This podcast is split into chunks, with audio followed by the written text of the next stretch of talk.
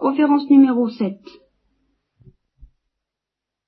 Alors le texte que nous allons voir maintenant, qui est la conversion du centurion Corneille, c'est évidemment un grand tournant dans l'histoire de l'Église, pas seulement dans l'histoire des actes des apôtres, dans l'histoire de l'Église tout court, dans l'histoire du christianisme et de ses rapports avec le judaïsme. Alors c'est pour nous peut-être l'occasion de nous interroger sur les relations que nous comprenons très mal, euh, qu'à vrai dire nous ne soupçonnons pas tellement, soupçonnons très mal, entre le judaïsme et l'évangile. On dit à juste titre, euh, l'évangile, le Christ sont venus accomplir les promesses faites au peuple juif.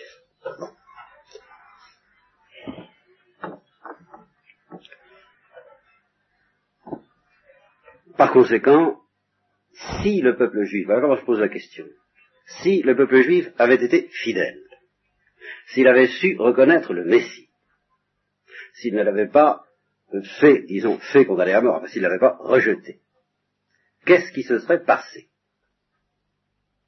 Voyez-vous? Est-ce que, à ce moment-là, la religion chrétienne se serait présentée comme un pur et simple épanouissement du judaïsme, comme l'accomplissement de ses promesses, supposons que les juifs l'aient reconnu. C'est ça et il, il m'est arrivé de dire ou d'écrire, je ne sais plus, que euh, en fait Dieu s'est servi de la résistance du peuple juif au Messie pour accomplir le dessein qu'il avait prévu de toute éternité et qui comportait la mort par la, la, mort, notre rédemption par la mort du Christ sur la croix, mais évidemment, ce qui est très mystérieux dans ce plan de Dieu, sur lequel nous reviendrons quand nous parlons de la croix, nous en parlons bien un jour, c'est justement ce qu'il euh, suppose non seulement le péché des hommes en général, mais le péché très précis du peuple élu, non pas celui qui consiste à condamner le Christ à mort, c'est pas de ça qu'il s'agit, mais simplement à le rejeter comme Messie, à ne pas se faire les disciples. Et il ne faut pas s'imaginer que dans la pensée de Dieu, cette perspective que le peuple juif devienne le disciple du Christ était une perspective théorique, euh, inconsistante et qui ne pouvait de toute façon pas se réaliser, sur laquelle Dieu avait, si j'ose dire, justement tracé une croix euh, depuis le début. La preuve bah, sur les paroles du Christ du genre de Jérusalem, Jérusalem.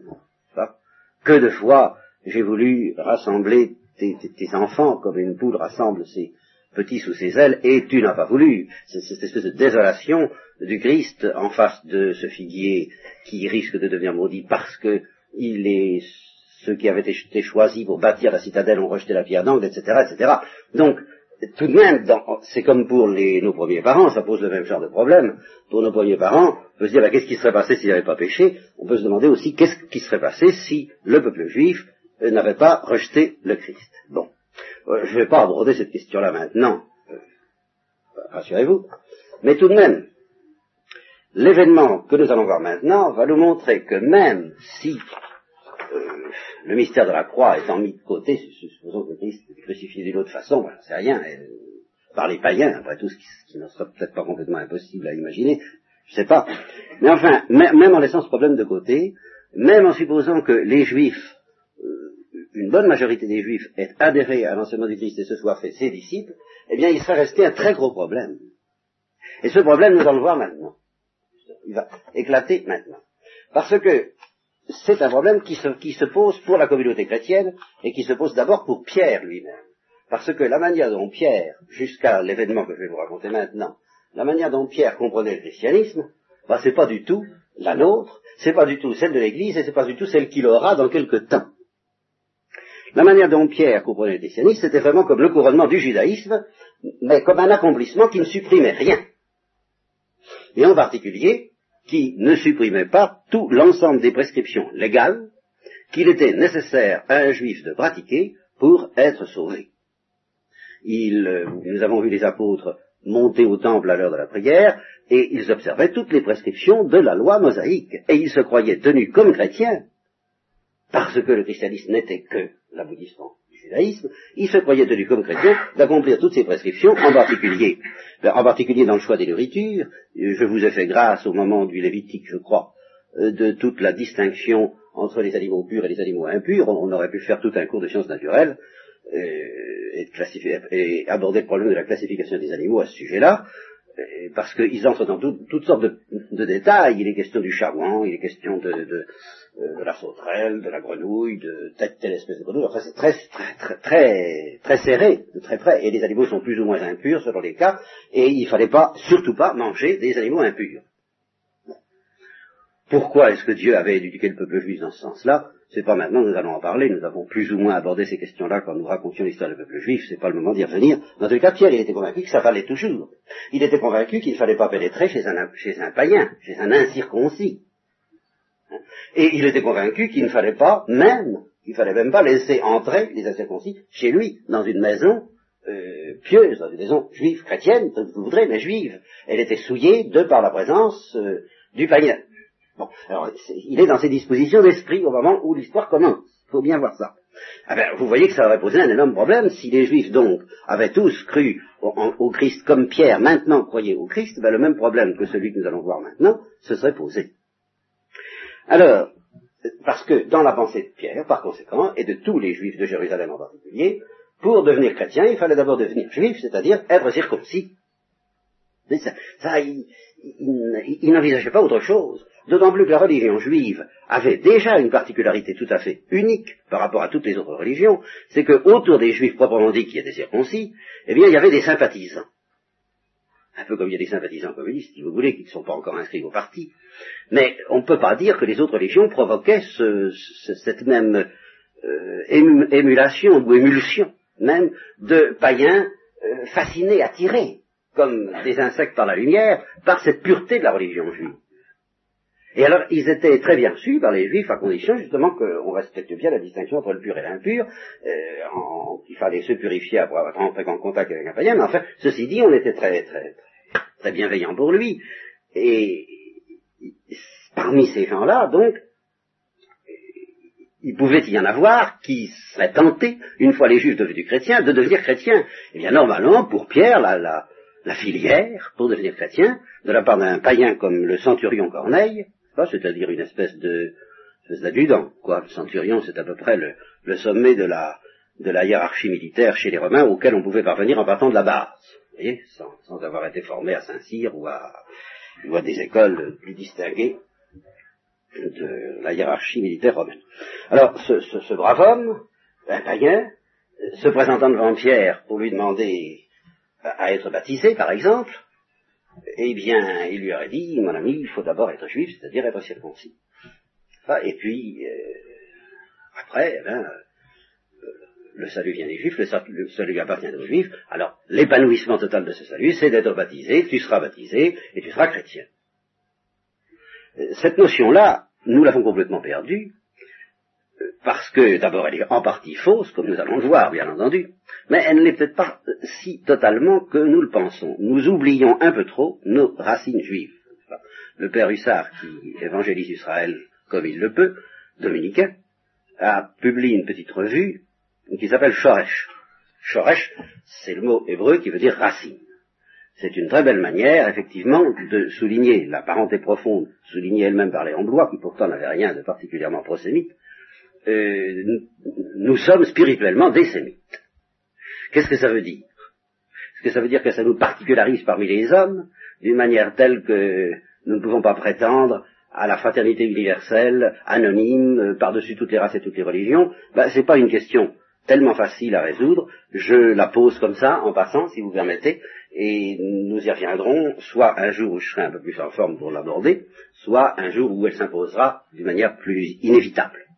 Pour le moment, je vous raconte l'histoire de cet homme qui vivait à Césarée.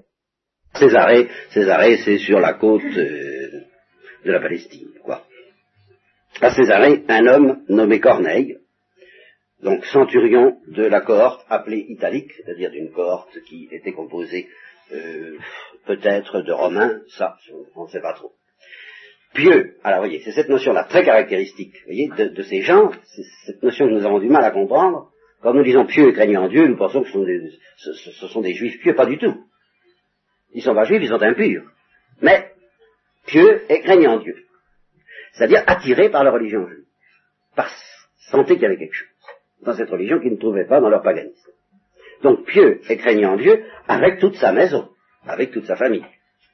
Et alors justement, euh, ce que ces hommes faisaient, eux qui ne pouvaient pas encore être admis euh, à part entière dans la religion juive, ben, ils faisaient des aumônes nombreuses au peuple, et, et alors c'est là déjà une particularité bien un peu paradoxale, euh, ils avaient une vie de prière extrêmement intense quelquefois, ces gens-là.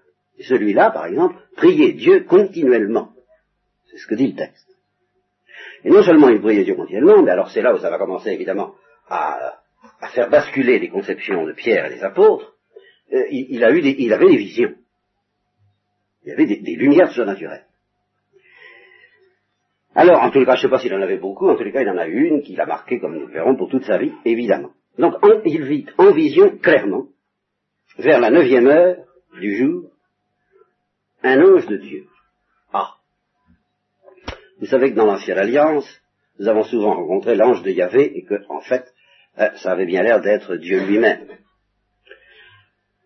Je ne sais pas si la question est tellement résolue, doit être tellement résolue que cela. Parce que euh, peut-être que les juifs de ce temps-là ne savaient pas encore bien clairement, comme l'Église a su le faire mieux par la suite, discerner, distinguer entre un ange et une, ce qu'on appellera une théophanie, une manifestation de Dieu, qui est toujours quelque chose de très décevant tant que Dieu ne s'est pas incarné, parce qu'une théophanie, enfin, il y a trois manières d'être en présence de Dieu, au point de vue apparition. Trois manières de voir Dieu fais un petit peu de théologie, là, comme ça, en passant, ça ne peut pas faire de mal. Il y a trois manières de voir Dieu, soit face à face, bon, ça, c'est pas pour cette terre, on ne peut pas voir Dieu sans mourir, soit parce qu'il s'est incarné en voyant la personne humaine du Christ, le visage humain du Christ, ça c'était pour les contemporains du Christ, ça a été aussi pour les apôtres au moment où ils ont eu des apparitions du Christ après la résurrection, ça a été pour Paul mais il n'a pas supporté l'éclat de cette lumière, comme nous l'avons vu au moment où il a été converti. Ce sera pour Paul encore pendant presque toute sa vie, où il aura de nombreuses manifestations du Christ. Bon.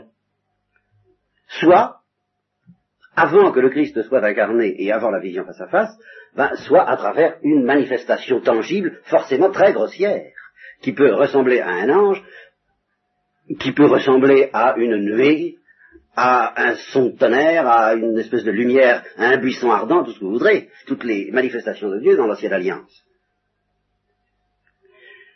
Et ça peut, et alors, à ce moment-là, je vous dis, les juifs ne distinguaient pas très bien, eux, entre une manifestation de Dieu sous forme de lumière ou de visage humain qu'ils appelleront l'ange de Yahvé, et puis l'apparition d'un ange précis. Ils, croyaient à l'existence des anges, ils croyaient à l'existence de forces spirituelles qui servaient le Seigneur, les caroubes, les séraphins, n'est-ce pas? Euh, Isaïe en parle, mais enfin, il ne savait pas toujours le distinguer très bien. Euh, pendant les 1900 premières années de l'Église, on a assez bien discerné ces choses-là. On a appris à découvrir qu'il existe des puissances spirituelles, qu'on pouvait avoir affaire à elles, qu'elles étaient bénéfiques dans certains cas, qu'elles étaient maléfiques dans d'autres cas, et puis qu'il y a Dieu, qui est au-delà de tout ça encore. Depuis quelque temps, bon. Eh bien, là, c'est extrêmement net euh, c'est un ange de Dieu, c'est pas Dieu dans ce texte. Un ange de Dieu vient vers lui et l'appelle. Et je peux vous dire, je peux vous dire, quitte à passer pour euh, ridicule, naïf, tout ce que vous voudrez, mais euh, aujourd'hui encore, au XXe siècle, je connais des gens, je connais au moins un homme qui, qui a vu des anges. Ça, ça paraît idiot, mais j'ai toute raison de penser que c'est authentique. J'ai examiné la question d'assez près, et j'ai toute raison de penser que c'est authentique. Bon. Je ne parle pas des démons, auxquels, malgré le scepticisme de beaucoup de chrétiens, on a plus facile à croire d'un certain point de vue que euh, aux bons anges et bons anges, je vois pas bien ce qu'ils viennent faire là-dedans. Tandis que le démon, on soupçonne assez bien. Alors, un ange de Dieu vient vers lui et l'appelle. Corneille.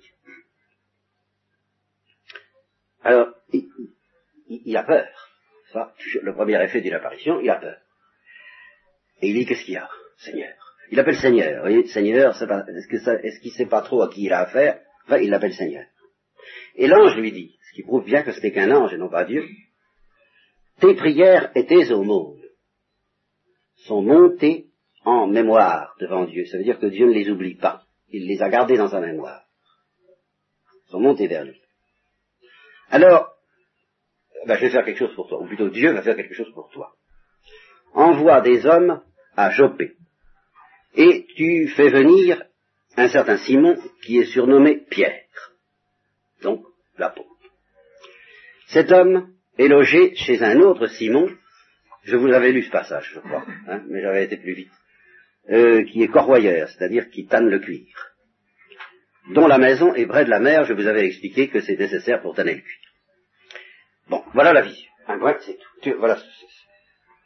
Alors l'ange s'en va, et aussitôt, Corneille appelle deux de ses domestiques, un soldat pieux, de ceux qui lui étaient attachés, et il leur explique toute l'affaire. Il leur dit, voilà, je viens d'avoir une vision du Dieu des Juifs, enfin, d'un serviteur du Dieu des Juifs, enfin, de la part du Dieu des Juifs, et il faut aller chez Simon-Pierre, etc. Alors, le lendemain, ils partent, ils approchent de la ville, et vers la sixième heure, c'est-à-dire vers midi, Pierre monte sur la terrasse de la maison pour prier. Et à ce moment-là, Pierre, de son côté, a une vision. D'abord, il a faim. Il veut manger. Et au moment où on lui prépare son repas, il entre en extase. Et alors, il voit, comme Jacob l'avait vu dans son songe, mais là ce n'est pas un songe, c'est une vision, il voit le ciel ouvert. Et un objet qui descend du ciel, qui ressemble à une grande nappe, comme pour une table attaché aux quatre coins et ça descend jusqu'à la terre. Hein. C'est comme une espèce de dette, ça devait faire quelque chose comme ça. Alors les quatre coins devaient se perdre dans le ciel, je suppose. Et puis la, nappe descendait jusqu'à la terre. Et alors qu'est-ce qu'il y avait dans la nappe? Eh bien il y avait tous les quadrupèdes et les serpents de la terre, qui sont des animaux particulièrement impurs, et les oiseaux du ciel. Toute une collection botanique. Alors il se demande ce que ça vient faire. Mais attention, euh, il y a corrélation entre il a faim et on lui montre de la viande. Et une voix se fait entendre et lui dit Lève-toi, Pierre, tue les animaux et mange. Alors Pierre recule vertueux.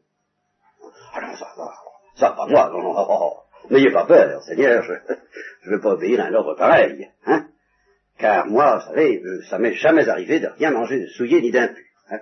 Il a renié Jésus-Christ, mais pour ce qui est de manger quelque chose de souillé ni d'impur, alors ça, jamais. Hein. C'est pas des choses qui peuvent lui arriver. Bon. Alors la voix se contente de lui répéter, ce que Dieu a déclaré pur, toi ne l'appelle pas impur. Et Pierre, c'est l'homme des trois fois. Hein. Il a renié son maître trois fois.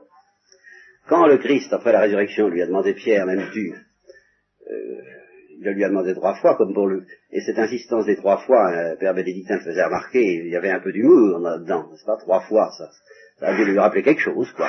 C'est pour ça peut-être que Pierre a eu de la peine, et qu'il lui a dit, Seigneur, tu sais tout, enfin, c'est bien, je t'aime. Bon. Eh bien là, encore, encore trois fois. Ça, c'est tellement l'idée de manger quelque chose de souillé et d'impur était tellement révulsante qu'il a fallu que ça recommence une deuxième et puis une troisième fois. Et malgré ça, il se demandait ce que ça pouvait bien vouloir. Qu'est-ce que ça signifie? Enfin, quoi? Et à ce moment-là arrivent les hommes envoyés par Corneille, ils cherchent sa maison, ils se présentent à la porte, et euh, ils demandent si Simon Pierre, Simon surnommé Pierre, est logé là. Et à ce moment-là, Pierre était en train de se dire, mais qu'est-ce que ça veut dire, qu'est-ce que ça veut dire? Et l'Esprit lui parle et lui donne l'explication. Voilà deux hommes qui te cherchent. Bon, il va savoir tout de suite qu'ils sont impurs, que ce sont des païens. Eh bien, lève-toi, descends, et va avec eux sans hésiter, car c'est moi qui les ai envoyés. Alors Pierre commence à comprendre.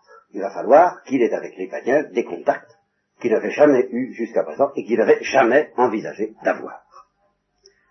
Il descend vers les hommes, il leur dit, ben, je suis celui que vous cherchez, qu'est-ce qui, qu'est-ce qui, qu'est-ce qu'il y a pour votre service? Qu'est-ce que vous voulez? Alors, ils lui disent, le centurion Corneille, qui est un homme juste et craignant Dieu, avec cette notion très précise que ça avait pour les juifs, n'est-ce pas? Donc c'est un païen, mais c'est un païen sympathique, puisque sympathisant réputé auprès de toute la nation des Juifs, donc bien connu, favorablement. Eh bien, cet homme-là a été averti par un ange de te faire venir dans sa maison. Voilà. Alors là, c'est le grand. De te faire venir dans sa maison et d'écouter tes paroles, car c'est toi qui vas l'enseigner. Tu ne viens pas dans sa maison comme serviteur, mais comme maître, mais tu viens dans sa maison. Alors, premier acte de Pierre, le tout premier acte, euh, par lequel il va briser le judaïsme, il les fait entrer chez lui, et il les héberge. En fait, c'était pas sa maison, mais enfin, c'était pratiquement sa maison, puisqu'il était euh, chef de l'église et reçu comme tel par l'autre Simon. Et le lendemain, il part avec eux, et quelques-uns des frères de Jopé, des frères de Jopé, c'est-à-dire des chrétiens de Jopé, chrétiens juifs bien sûr, l'accompagnaient. Et le lendemain, alors, il va à Césarée, là où, par chance, j'ai mis le titre qui est à peu près celui-là. Bon. Alors là, Corneille les attendait. Corneille n'était pas venu. Il les attendait, et puis il avait convoqué toute la semaine-là, c'est-à-dire tous ses parents, tous ses amis intimes. Et alors, Pierre entre chez lui, et aussitôt Corneille se prosterne devant lui. Et alors, il y a les deux, n'est-ce pas? D'un côté, Pierre, euh, il a fallu tout de même euh, tout ça pour qu'il se décide à franchir un seuil impur, pas? Mais, par ailleurs, euh, en tant qu'homme, Pierre n'est tout de même un peu gêné de voir le centurion se prosterner devant lui. Il le relève en lui disant Lève-toi, moi aussi, je ne suis qu'un homme.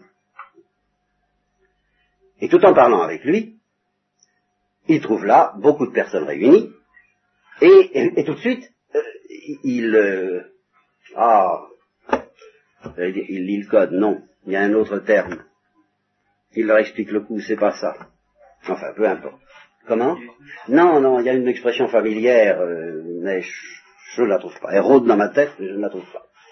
Euh, il les a franchis, en fait. mais c'est, euh, oui, un peu, enfin.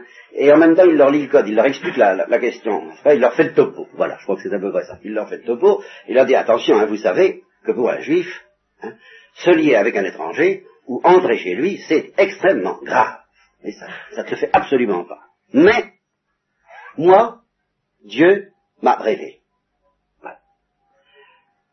Qu'il faut dire que, alors, il, ne dit pas, bien attention, Pierre ne dit pas qu'il n'est pas grave d'entrer chez un homme souillé ou impur, simplement, ce que Dieu lui a révélé, c'est qu'il faut appeler personne. Vous voyez la portée de cette révélation qui fait éclater, à certains égards, tout ce que Dieu avait appris aux Juifs. C'est pour ça que c'est tout de même une énigme. Pourquoi il leur avait appris ça? Ah là là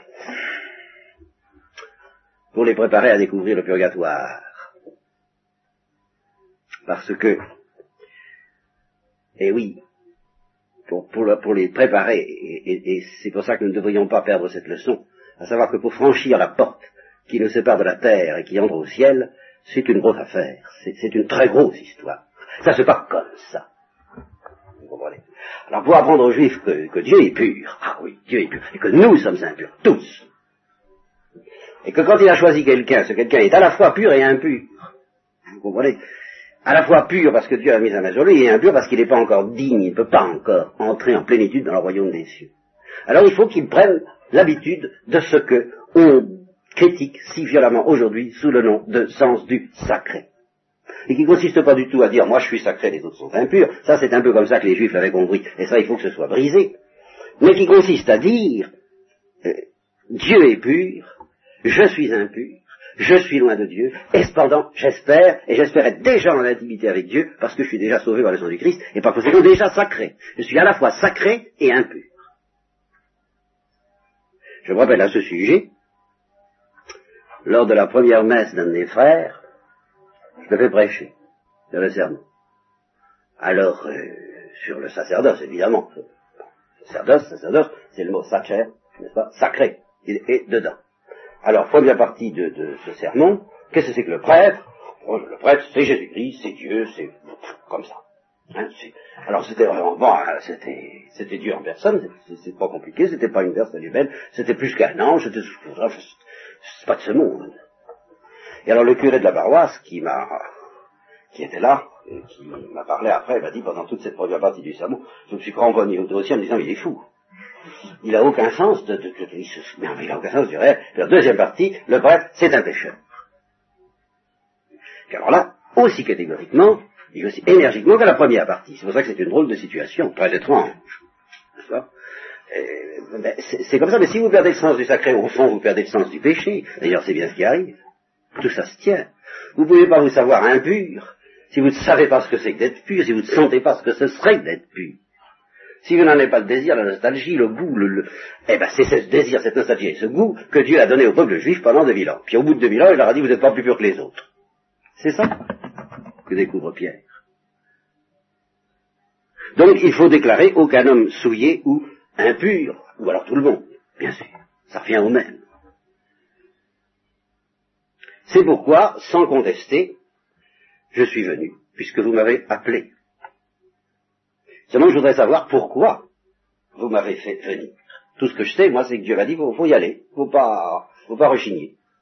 Alors Corneille raconte sa vision. C'est la deuxième édition, il va y en avoir quatre en tout de la vision de Corneille, parce que vous savez l'importance que Luc attache à cette petite histoire. Corneille lui dit, il y a quatre jours, à cette heure, bon, j'étais à prier, et alors, euh, euh, l'ange, Corneille, ta prière a été exaucée, tes aumônes ont été remémorées, envoie à Jopé, va chez Pierre, etc., etc. Alors, j'ai fait tout ça, et toi, tu as bien fait de venir, dire parce que vraiment tu accomplis le mystère de Dieu sur nous tous, sur nous deux.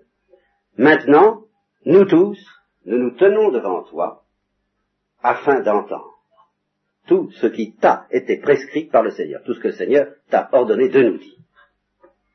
Alors Pierre, il y va de son... Il est, bouleversé, il est, il même touché. Il y va de son boniment. Il dit, en vérité, je comprends que Dieu ne fait point exception de personne. Mais quand toute nation, voilà, quelle que soit juive ou pas, celui qui le craint et fait la justice, lui est agréable. Et alors il fait un petit résumé, petite catéchèse, résumé de tout ce que nous savons déjà, c'est pour ça qu'il y a beaucoup de résumés dans ce texte, c'est pour ça que je m'excuse de vous les infliger, il faut bientôt même le lire. Il a envoyé la parole aux fils d'Israël, annonçant la paix par Jésus-Christ. Celui-ci est le Seigneur de tous. Petit catéchisme. Vous, vous savez ce qui s'est passé dans toute la Judée, en commençant par la Galilée, après le baptême, c'est-à-dire le bain dans l'eau qu'après chez Jean-Baptiste. Euh, vous savez ce qui est arrivé à Jésus de Nazareth, comment Dieu l'a oint d'Esprit Saint et de force. Euh, il alla de lieu en lieu, faisant le bien. Et alors, euh, résumant tous les miracles de Jésus par cette formule intéressante, hein, guérissant tous ceux qui étaient opprimés par le diable. Comme quoi, euh, d'où j'ai une petite théorie médicale sur le rapport entre les maladies et le démon, et qui ne supprime pas du tout, comme on l'a dit, l'éco-seconde et la biologie et la médecine. Simplement, quand quelqu'un veut vous taper dessus, eh bien, il faut qu'il prenne une barre de fer et non pas un, bout de papier. Parce que, donc, si quelqu'un veut vous faire du mal, il est obligé de respecter la nature des choses. De sorte que le démon est bien obligé de respecter les lois de la biologie s'il veut utiliser la biologie contre nous. Et si Dieu lui en laisse le pouvoir. Mais il respecte toujours les lois de la biologie et par conséquent, on peut lutter contre lui avec les armes de la biologie. C'est pas exclu. Bon, on y arrive plus ou moins. Ça, c'est une autre histoire. Et malgré tout, on ne peut pas dire que le succès soit absolument définitif pour le moment. La situation reste incertaine, comme diraient les militaires. Bon.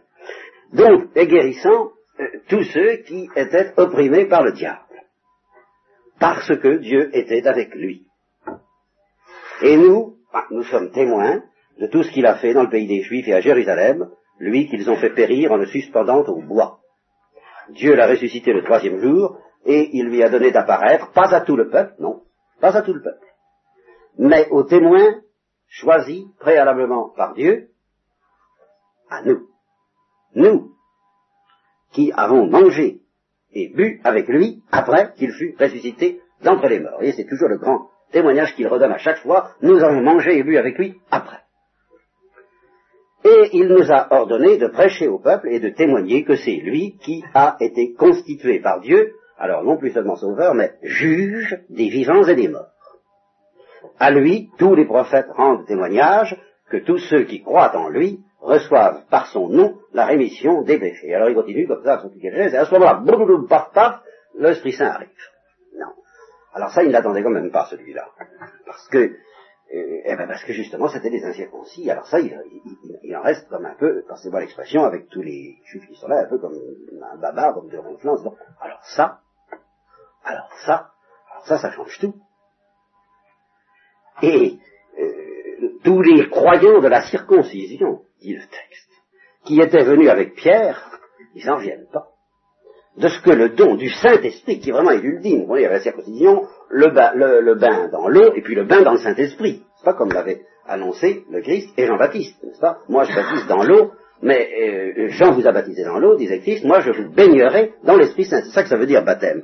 Prenez l'habitude de traduire par baignade, bain, n'est-ce pas? Par plonger. Hein. Jean vous a plongé dans l'eau, moi je vous plongerai dans l'Esprit Saint. Alors c'était donc les trois étapes, n'est-ce pas? La circoncision, le bain dans l'eau, et puis la Pentecôte, le bain dans le feu et dans l'Esprit.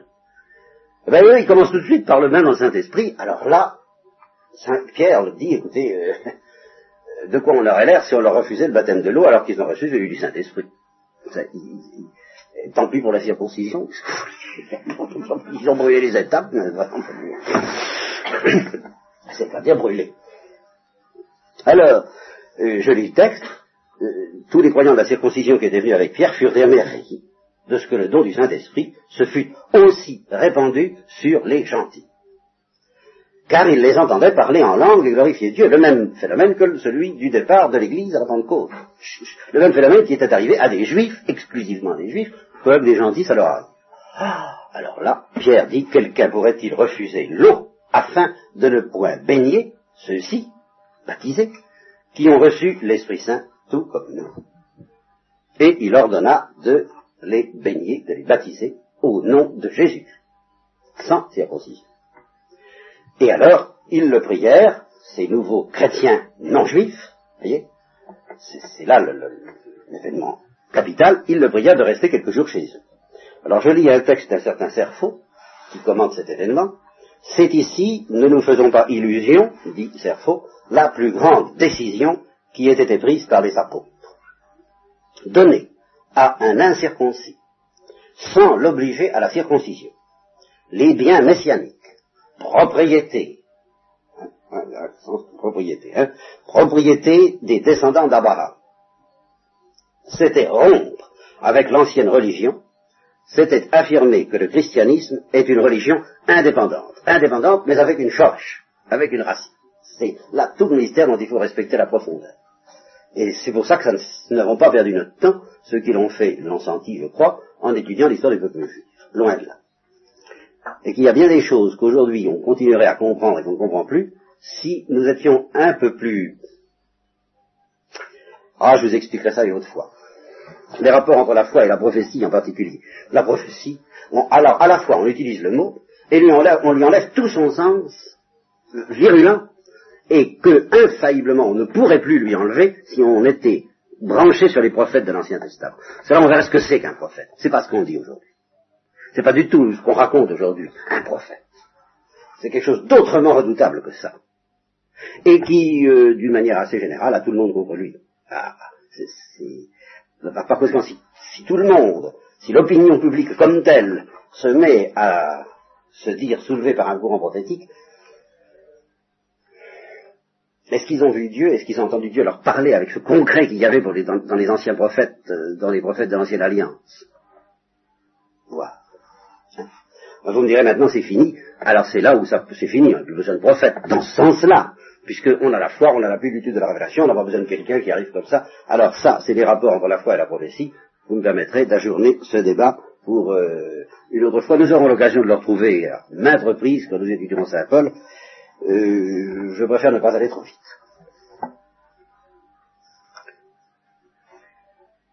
Donc, je reprends Serfo. Donc, c'était rompre avec l'ancienne religion. Oui, je, l'accepte, mais avec des nuances qu'on n'y est peut-être plus assez. C'était affirmer que le christianisme est une religion indépendante, c'était rencontrer la pensée profonde de Jésus, qui a pourtant dit, je ne suis pas venu abolir, mais accomplir. La religion en esprit et en vérité, religion de liberté et de limpidité surnaturelle, ne pouvait pas être liée au temple de Jérusalem. Ah oui, oui, mais le temple de Jérusalem voulait dire quelque chose à savoir que Dieu avait une adresse. Et c'est encore vrai. Que ce soit le tabernacle, que ce soit euh, partout où les sacrements sont donnés, il y a une rencontre charnelle, et spirituelle, mais charnelle, entre l'homme et Dieu qui nous est assuré par la prolongation du mystère de l'incarnation.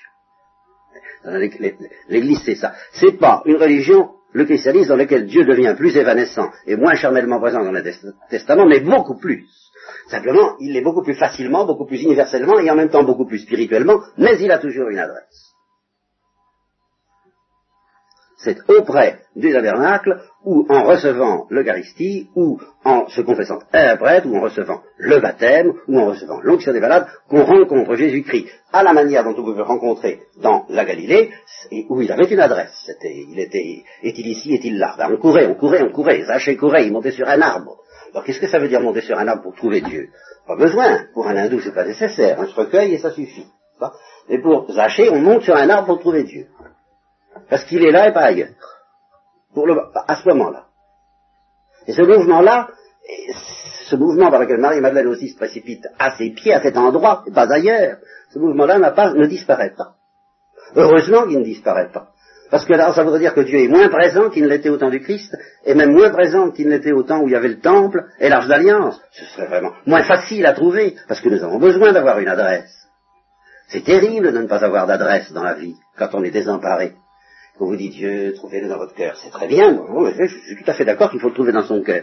Enfin, on est quand même bien content, quelquefois, d'aller trouver quelqu'un de tangible. Et Dieu reste tangible parce que c'est ça l'Église, justement. C'est une présence beaucoup plus universelle de Dieu, mais du même ordre, pas moins concrète, et je dirais même pas moins charnelle, quoique beaucoup plus spirituelle. Beaucoup plus charnelle et beaucoup plus spirituelle. C'est ça l'incarnation. Bien alors ne pouvait pas être lié au temple de Jérusalem, ni, s'attacher à des pratiques charnelles, qui ne seraient que charnelles, évidemment. Oh, je sais, c'est extrêmement humiliant de se dire que Dieu est à droite de la rue et pas à gauche, par exemple. en fait, il est partout. Mais il y a une certaine miséricorde, il y a une certaine, un certain pardon des péchés, il y a une certaine euh, euh, chaleur d'amour, il y a une certaine guérison que nous trouverons si nous pouvons toucher la frange de son manteau, ou si nous recevons l'Eucharistie, ou si nous recevons le sang de Christ, et ça c'est à une certaine adresse, et que nous n'aurons pas ailleurs. Ou tout au moins, que nous n'aurons pas si nous négligeons cette grâce tellement humaine qui nous est offerte de pouvoir obtenir Dieu spirituellement par une démarche, euh, par des, pas, des pas d'homme. Quand vous allez communier, vous faites des pas humains et vous vous approchez de Dieu. Puis vous montez trois marches, euh, comme Zaché monter sur son sycomore. C'est pas un sycomore d'ailleurs, enfin peu importe. Si c'est un sycomore. Bon. Voilà, enfin sur son arbre.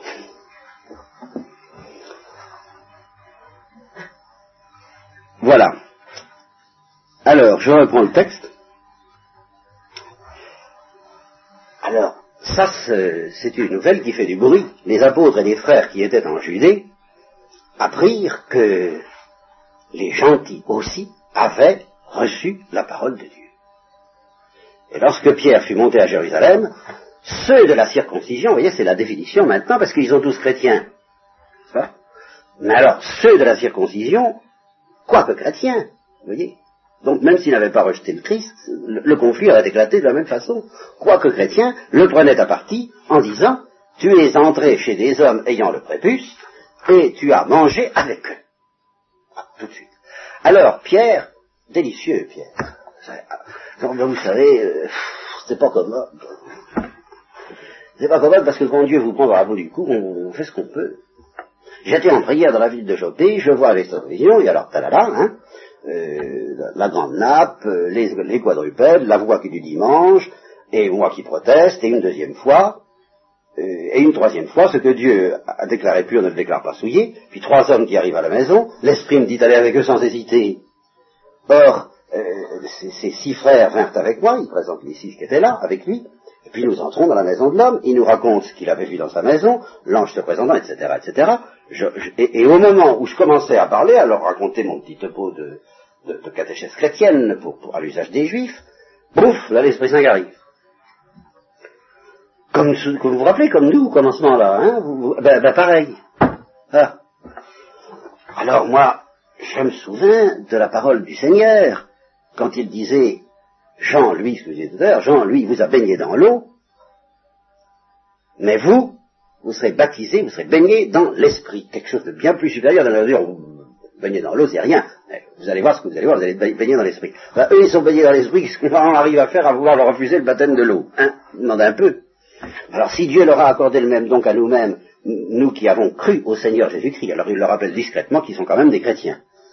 Moi, et alors admirez cette formule effectivement admirable, moi, qui étais-je pour pouvoir m'opposer à Dieu? Il, ne donne pas raison à cette pratique. Il dit simplement, vous voulez, moi Dieu, il, a l'air d'avoir cette idée-là, moi qu'est-ce que je fasse hein. Qui suis-je pour m'opposer à Dieu?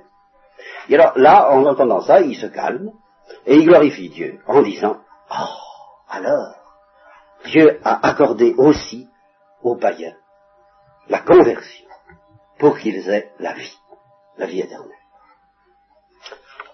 Voilà. Alors, ça c'est la fin de l'histoire du centurion Corneille. Maintenant, on reprend euh, la suite de euh, de l'histoire de l'Église. Ceux qui s'étaient dispersés par suite de la persécution d'Étienne parcourent le pays, alors jusqu'à la Phénicie et Chypre et Antioche. Alors, ils se dispersent jusqu'à la Phénicie et Chypre, l'île de Chypre, et Antioche que vous voyez ici. Et ils n'annoncent, alors eux sont des bons, ils sont pas du tout encore euh, très éclairé là-dessus, ils commencent, eux, par n'annoncer la parole qu'aux juifs. Ils ne prêchent le christianisme qu'aux juifs. Puis alors, quelques autres arrivent un peu plus tard, qui, euh, d'origine étaient, je ne sais pas si on dit, on dit cypriotes, aujourd'hui, on dit cypriotes ici, ça. Cypriotes et de Cyrénaïque, je ne sais pas où elle est la Cyrénaïque. Et ils arrivent tous à Antioche, et les nouveaux venus, alors les nouveaux apôtres, eux, parlent aussi aux Grecs. L'éclatement commence à se faire. Puisqu'ils ont entendu parler de l'histoire du sanctuaire de ils se disent, ah bah tout, bon, puisqu'on baptise sans circoncision, on peut prêcher, allons-y, et ils se mettent à prêcher aux Grecs. Annonçant le Seigneur Jésus, et comme la main du Seigneur était avec eux, un grand nombre croit et se convertit au Seigneur. Donc c'est à Antioche que la première église euh, non purement judaïque a, commencé à se constituer. C'est la première église importante après l'église de Jérusalem, c'est l'église d'Antioche. Et celle-là est composée de païens et de juifs. Alors, le bruit de tous ces événements vient jusqu'à l'église de Jérusalem, et ils se disent, faut tout de même aller un petit peu contrôler ce qui se passe, et ils envoient Barnabé. Celui-ci, qui est un, cœur très pur et très droit, très, il voit ce qui, ce qui se passe, il voit la grâce de Dieu, il se réjouit, et il les exhorte à demeurer d'un cœur ferme, attaché au Seigneur, parce que, dit le texte, Barnabé était un homme bon et rempli d'Esprit Saint et de foi, et une foule nombreuse s'ajoignit au Seigneur. Et alors là, il part pour Tars, qui est un petit peu du côté de l'autre Antioche que je vous ai marqué là.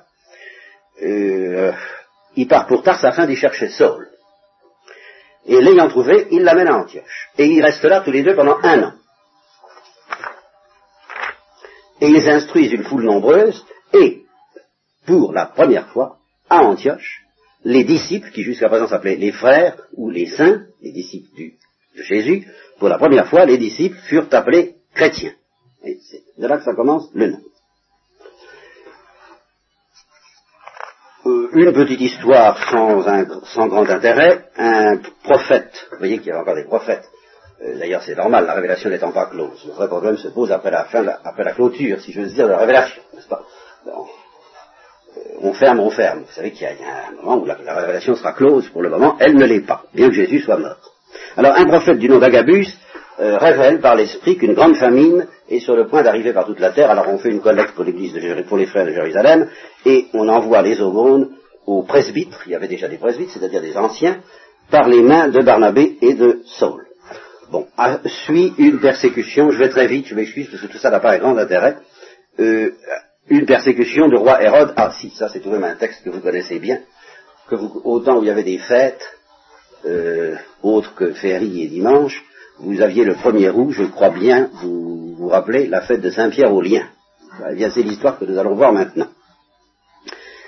Euh, pour des raisons probablement politiques, le roi Hérode euh, entre en conflit avec l'apôtre Jacques, non pas Jacques de Jérusalem, qui était le chef de l'église de Jérusalem et qui n'était pas apôtre, mais l'apôtre Jacques.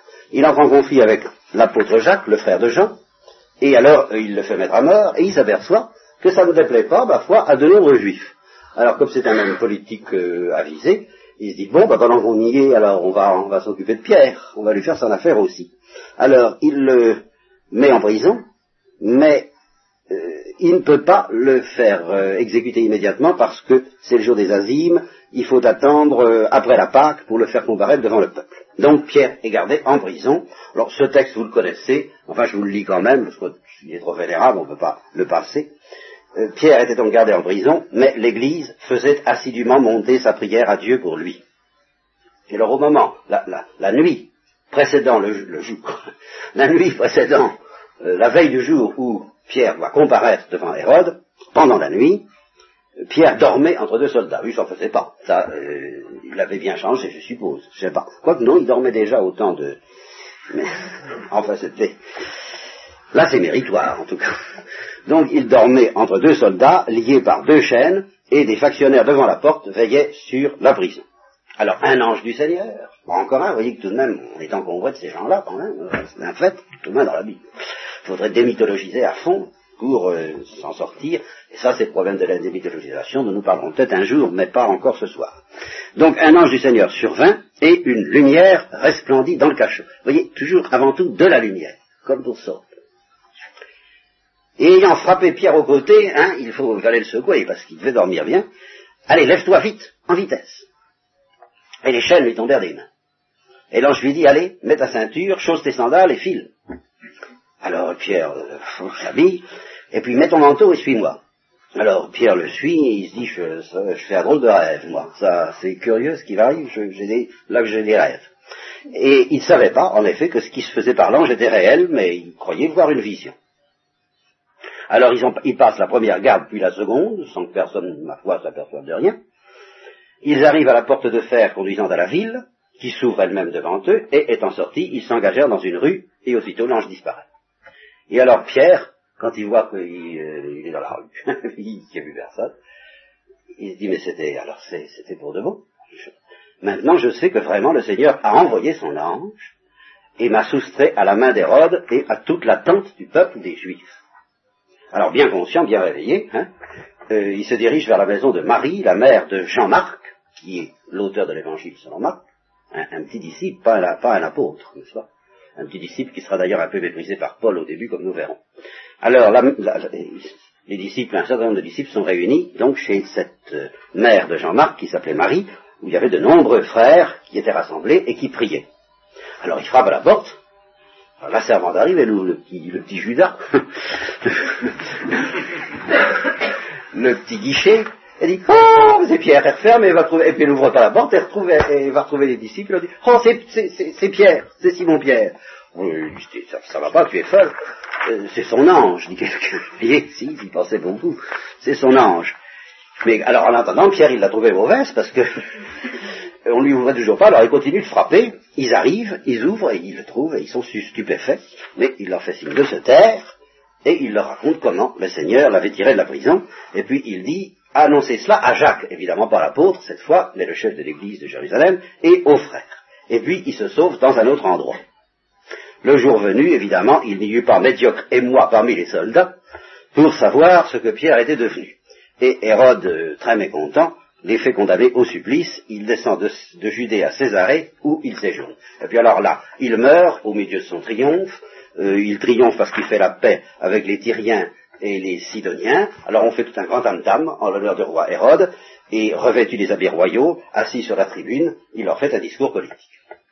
Et euh, le peuple acclame en disant parole d'un Dieu et non d'un homme. alors à ce moment-là, il tombe foudroyé par euh, un ange du Seigneur encore, et il se fait attraper, il attrape une maladie qui se termine d'une manière assez vilaine. Je crois qu'on est rongé par les vers, enfin c'est assez affreux. Il y a un terme médical. Hein. Or, la parole du Seigneur croissait et se multipliait. Et Barnabé et Saul s'en reviennent à euh, Jérusalem. en fait, ils traversent Jérusalem et ils remontent jusqu'à Antioche, ayant rempli leur ministère et ayant pris avec eux Jean-Marc. Alors, c'est là que nous arrivons au bord de l'apostolat proprement dit de Paul, qui va commencer. C'est là que nous allons apprendre d'ailleurs qu'il s'appelle Saul en grec, en hébreu, et Paul selon un nom latinisé. Il est probable que c'est comme ça que s'explique la différence entre Saul et Paul, et que par rapport aux gentils, apôtre des gentils, il a pris son nom de Paul, et c'est donc son apostolat que nous commencerons à voir la prochaine fois,